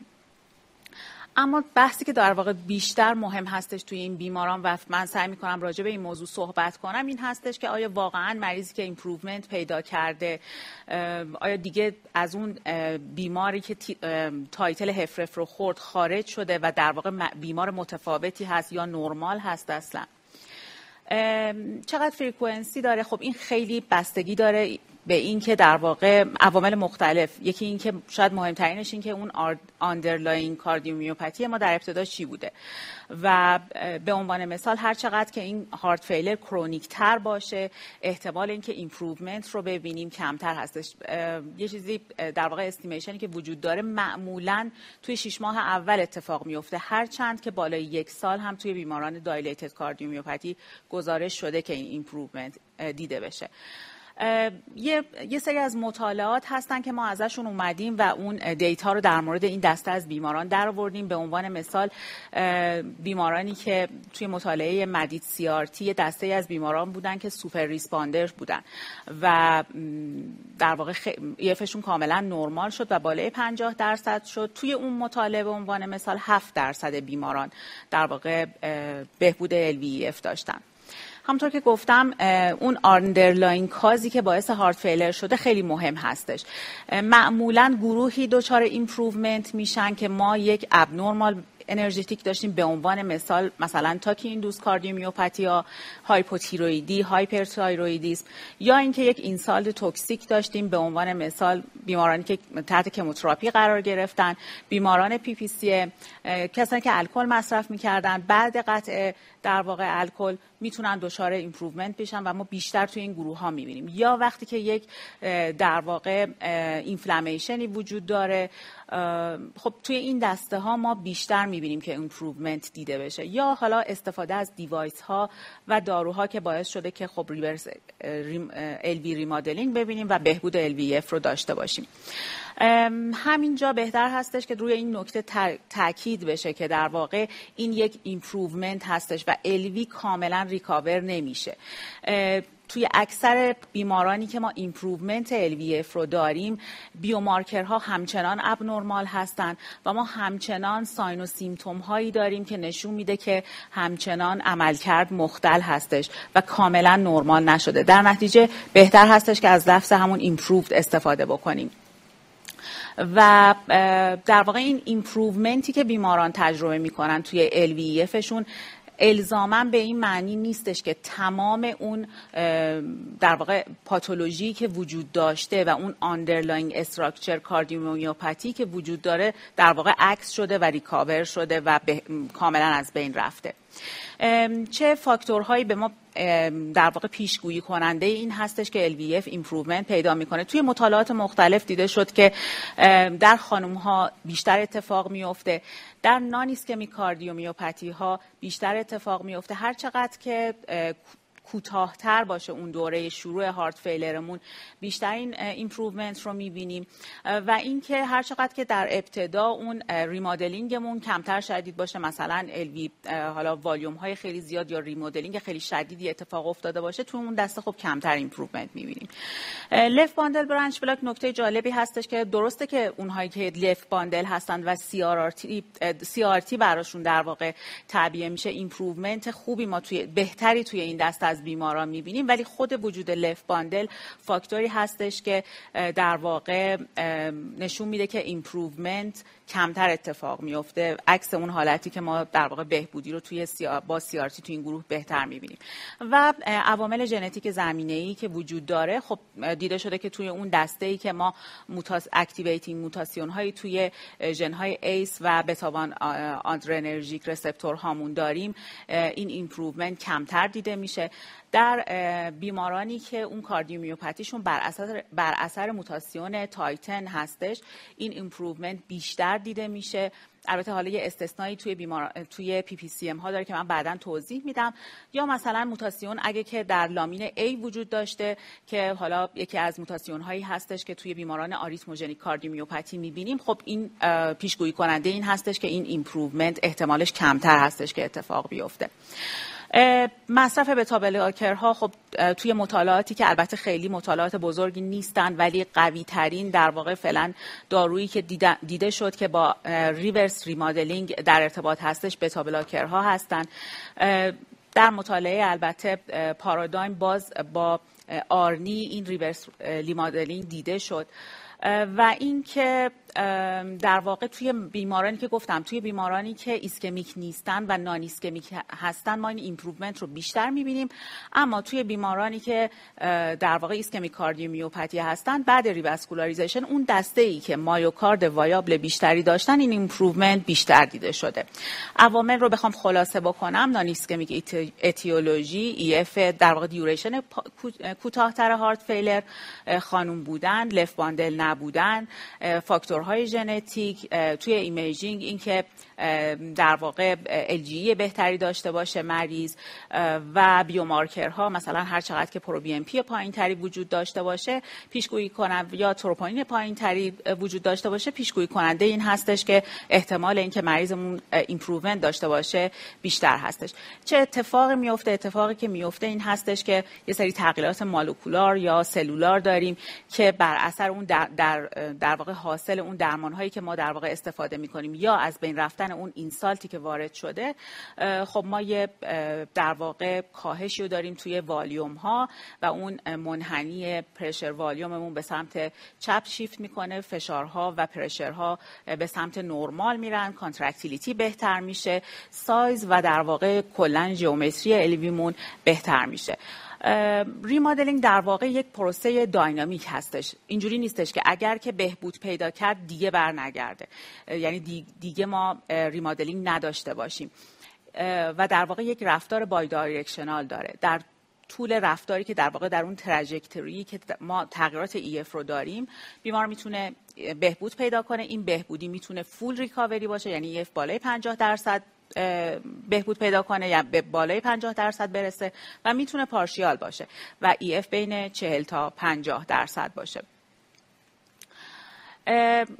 حالا سوال این هستش که در واقع نکته که می‌خوام تاکید کنم و چیزی که تو ذهن هست تو ذهن خیلی ها هستش این در واقع همون تغییراتی که توی cell، سطح سلولی و مولکولی اتفاق افتاده نیست که برگرده و عکس بشه و قبلا مثلا باعث heart failure reduced EF شده و حالا اینا همش نرمال بشه و در نتیجه reverse remodeling و بهبود EF رو داشته باشیم.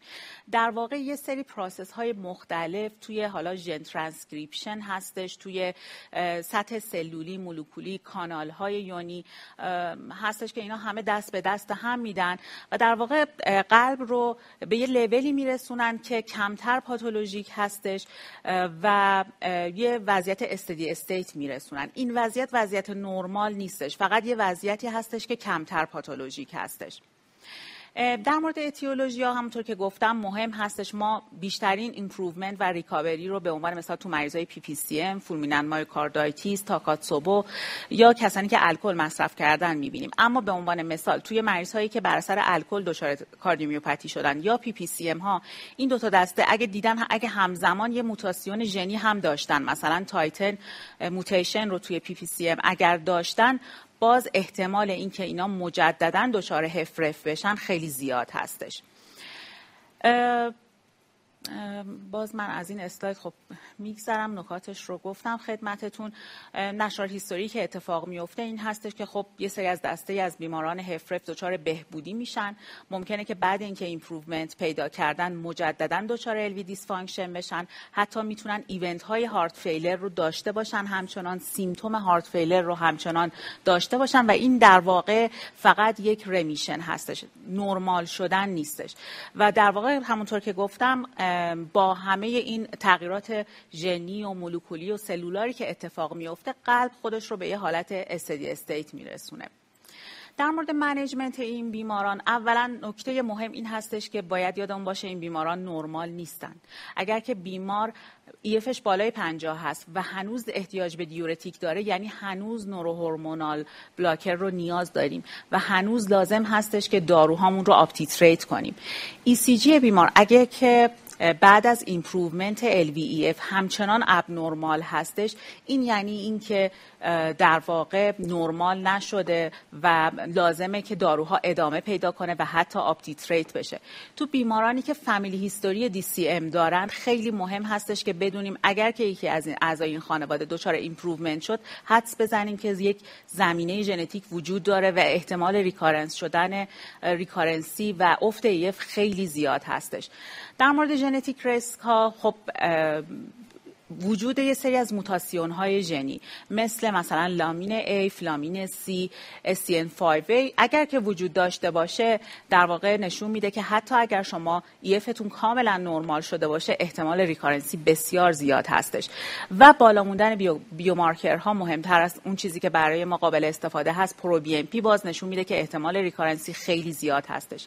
اگر که در اکوکاردیوگرافی بیماری که در واقع EF ش بهبود پیدا کرده diastolic dysfunction ببینیم و همچنان GLS abnormal داشته باشیم. پیشگویی کننده این هستش که ما در آینده با قطع داروها حتما دچار recurrency خواهیم بود. و همینطور cardiac MRI ای که باز با نشون دادن فیبروز و LGE به ما پیشگویی کننده این هستش که در واقع شانس recurrency زیاد هستش توی این بیمار. در مجموع بخوام جمع بکنم. ما با biomarker ها انجام imaging ها و sign و symptom ی که در مریض heart failure improved EF در واقع می‌بینیم می‌تونیم برآورد کنیم و حدس بزنیم که چقدر احتمال داره که ما مجددا دچار افت EF بشیم مثلا با قطع داروهامون. چند تا سوال شایعی که در واقع همیشه پرسیده میشه این هستش که آیا ما می‌تونیم داروها رو قطع کنیم و در واقع اینکه EF ما الان بالاتر از 50 درصد هست نشونه این هستش که ما اجازه داریم داروها رو قطع بکنیم.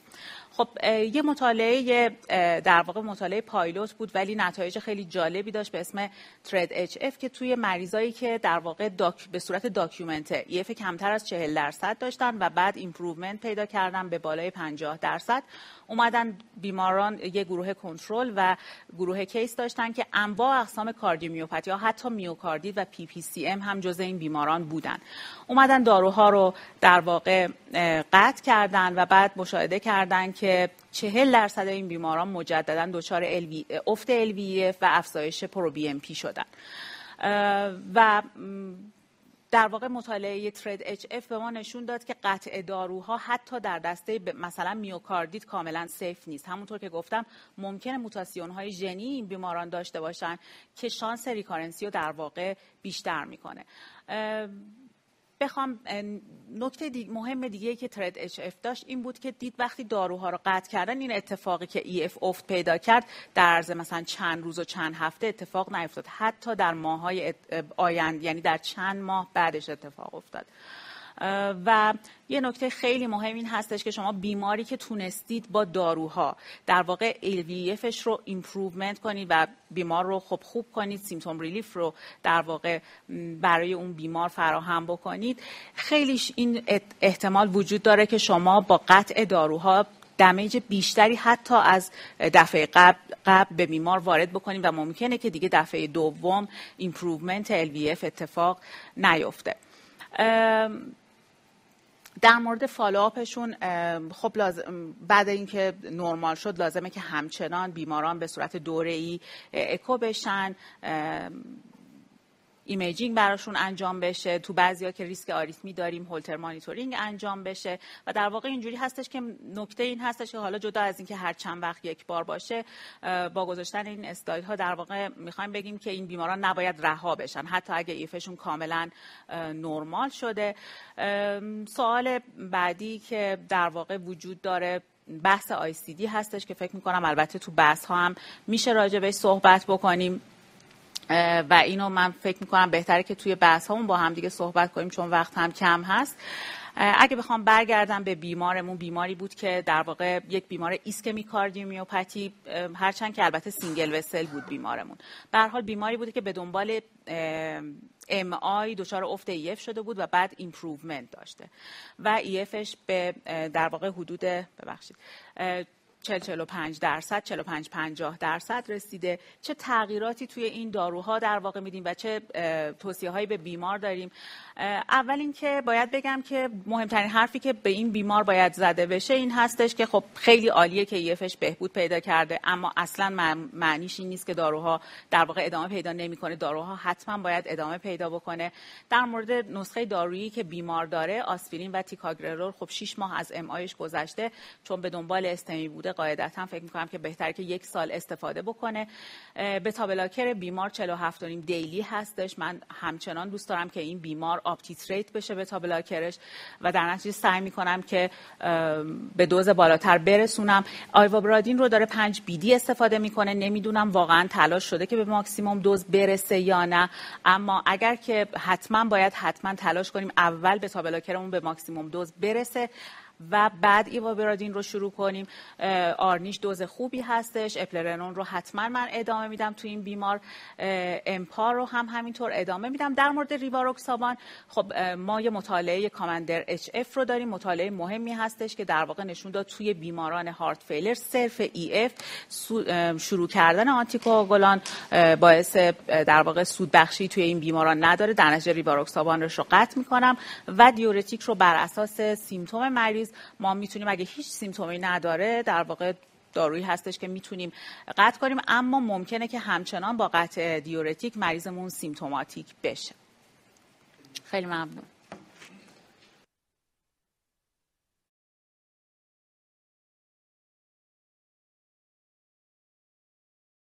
خانم دکتر خیلی مبحث مهمیه و به نظرم خیلی malpractice توش زیاده. یعنی من یه جمله پس بخوام highlight بکنم که ما در در حقیقت HFrEF full and sustained recovery نداریم. فقط یه remission داریم. بله و اگه در حقیقت داروهای مریض رو کم بکنیم عملا کمک کردیم که دوباره بیمار برگرده به حالت قبل. من چون فقط واقعا سه دقیقه فرصت دارم اگه اجازه بدین من سه تا سوال دارم. من ده ثانیه می‌پرسم هر کدوم شما حدود چهل ثانیه. دکتر امین از خدمت شما سوال اول رو بپرسم. خانم دکتر خب فرمودن که عملا همه داروهای HFrEF بیمار که optimize هست و guideline directed هست اگه داروی درست بوده ادامه پیدا می‌کنه. من یه بار دیگه می‌خوام به diuretic بیمار سوال بپرسم. چون این همیشه تو practice سوال هست که آیا diuretic بیمار با یه low dose ی ادامه پیدا بکنه یا ما می‌تونیم بیمار رو taper off کنیم نسبت به diuretic؟ اگه بیمار الان symptom ی نداره. حالا اگه دکتر امین با ما اومدن بفرمایید که هستن الان؟ خب پس همین سوال از خدمت شما بپرسم دکتر شریف کاشانی. می‌تونیم taper off کنیم یا اینکه باید برخه با یه low dose ی ادامه کاربرد diuretic ا کاهش congestion توی این بیماران و گرفتن congestion بیماران. بنابراین اگه واقعا با یه بیماری روبرو باشیم که دیگه هیچ congestion ی نداره خانم دکتر هم گفتن می‌تونیم نگاه کنیم به اینکه آیا می‌خواهیم diuretic رو ازش بگیریم یا اگر مریضی باشه که خب فشار خون هم داره. low dose diuretic ی ممکنه توی درمان اون قسمت ها کاربرد داشته باشه. مثلا من در practice می‌خوام بگم. بله. بیمار heart failure ی حالا این recovered ه و واسه یکم سخت میشه. ولی بیمار heart failure ی که فشار خون هم داره و تمام علائم رو داره معمولا یه low dose diuretic اما لازم نیست حتما loop diuretic باشه که بخوایم از loop diuretic ها استفاده بکنیم. احتمالا تو رژیم درمانیمون میمونه. ولی اگر یه بیماری که فشار خون نداره الان و congestion نداره الزامی به دادن diuretic همونجا نداریم. حتی من MRA رو دارم جدا می‌کنم. practice رو فهمیدیم. اینم خودتون همیشه خانم دکتر بفرمایید شما تو practice خودتون بیمار رو در شرایط asymptomatic رو low dose diuretic نگه میدارید یا اینکه معمولا قطع می‌کنید دیگه؟ اگر البته بستگی به اون علت زمینه ای داره. مثلا ما مریضای بیماران myocarditis رو داریم که خب کاملا recovery پیدا می‌کنن. و نیاز به diuretic پیدا نمی‌کنن. اگه بیمار کاملا asymptomatic باشه و EF ش در واقع نرمال شروع نرمال شده باشه می‌تونیم diuretic رو قطع بکنیم و focus مون رو روی داروهای دیگهمون و uptitrate کردنش ببریم. ضمن اینکه نکته مهمی که وجود داره این هستش که البته ممکنه EF کاملا نرمال باشه و مریض همچنان sign و symptom یعنی symptom heart failure رو داشته باشه. پس diuretic رو نمیشه قطع کرد. و کلا هم اصلا نیاز به diuretic نشون میده که لازم هستش که داروهای guideline directed مون رو در واقع uptitrate بکنیم و بیمار نرمال نشده. خیلی متشکرم. دو نکته که راجع داروهای بیمار من فقط نکات شما رو highlight بکنم.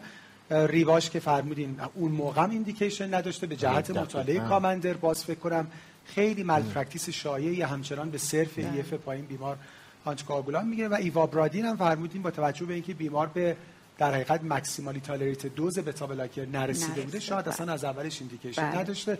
ما می‌تونیم قطع کنیم beta blocker بله. رو به ماکسیموم دوز برسونیم و داروهای بیمار ادامه بدیم فقط به اینکه روی همین بحثی که درباره داروها کردیم یک سوالی تو یکی از این سمینارها بود که برای asymptomatic heart failure آیا دارو بدهیم یا ندهیم؟ اصلا برای asymptomatic heart failure. و وقتی نگاه کردیم چون که تو guideline ها میگن اونایی که علامت دار هستن و چی دیدیم که برای neurohormonal activation و remodeling و اینها باید دارو داده شود ولی diuretic توی اون داروها نبود. یعنی اینکه اگر از این ورم بخوایم بریم بتا ها ACE یا ARNI و اینها اما diuretic دیگه توی اینها نبود. بنابراین من می‌خوام دوباره بگم اگر دلیلی برای کانجسین کنترل فشار و اینها نداریم تو مریضی که حالا ایفش خوب شده فکر می‌کنم می‌توانیم از حداقل از لوپ دایورتیکا دور بشیم که استفاده نکنیم. خیلی متشکرم آقای تو شریف کاشان. از شما خیلی ممنونم. خانم دکتر از شما خیلی متشکرم. همینجا از جناب دکتر امین که در خدمتشون بودیم. از شما همکار محترم هم به خاطر توجهتون سپاسگزارم. من از خدمتتون خدافظی می‌کنم و چند دقیقه دیگه آقای دکتر قنواتی در خدمتتون خواهند بود با همکاران پنل ولورا هارت دیزیز که آخرین پنل این سمپوزیوم هست. خدا نگهدارتون.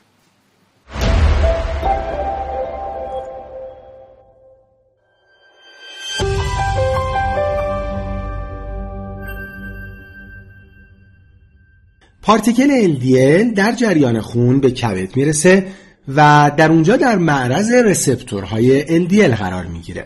بدون حضور پروتئین PCSK9 پس از اتصال LDL به receptor این مجموعه وارد سلول میشه و LDL توسط لیزوزوم لیز میشه و receptor مجددا به سطح سلول برمیگرده تا LDL های بیشتری رو از جریان خون با خودش برای لیز شدن به داخل سلول کبد ببره. اما در شرایط حضور و فعال بودن پروتئین PCSK9 LDL با مجموعه رسپتور و PCSK9 وارد سلول میشه و در سلول کل این مجموعه توسط لیزوزوم لیز میشه و اون رسپتور عملا دیگه وجود نداره که به سطح سلول برگرده. حالا با این ایده اگه آنتیبادی ضد PCSK9 این پروتئین رو مهار کنه و در نتیجه PCSK9 به مجموعه LDL و رسپتور متصل نشه باعث میشه LDL و LDL رسپتور تنها وارد سلول بشن و رسپتور پس از لیز LDL توسط لیزوزوم مجددا به سطح سلول برگرده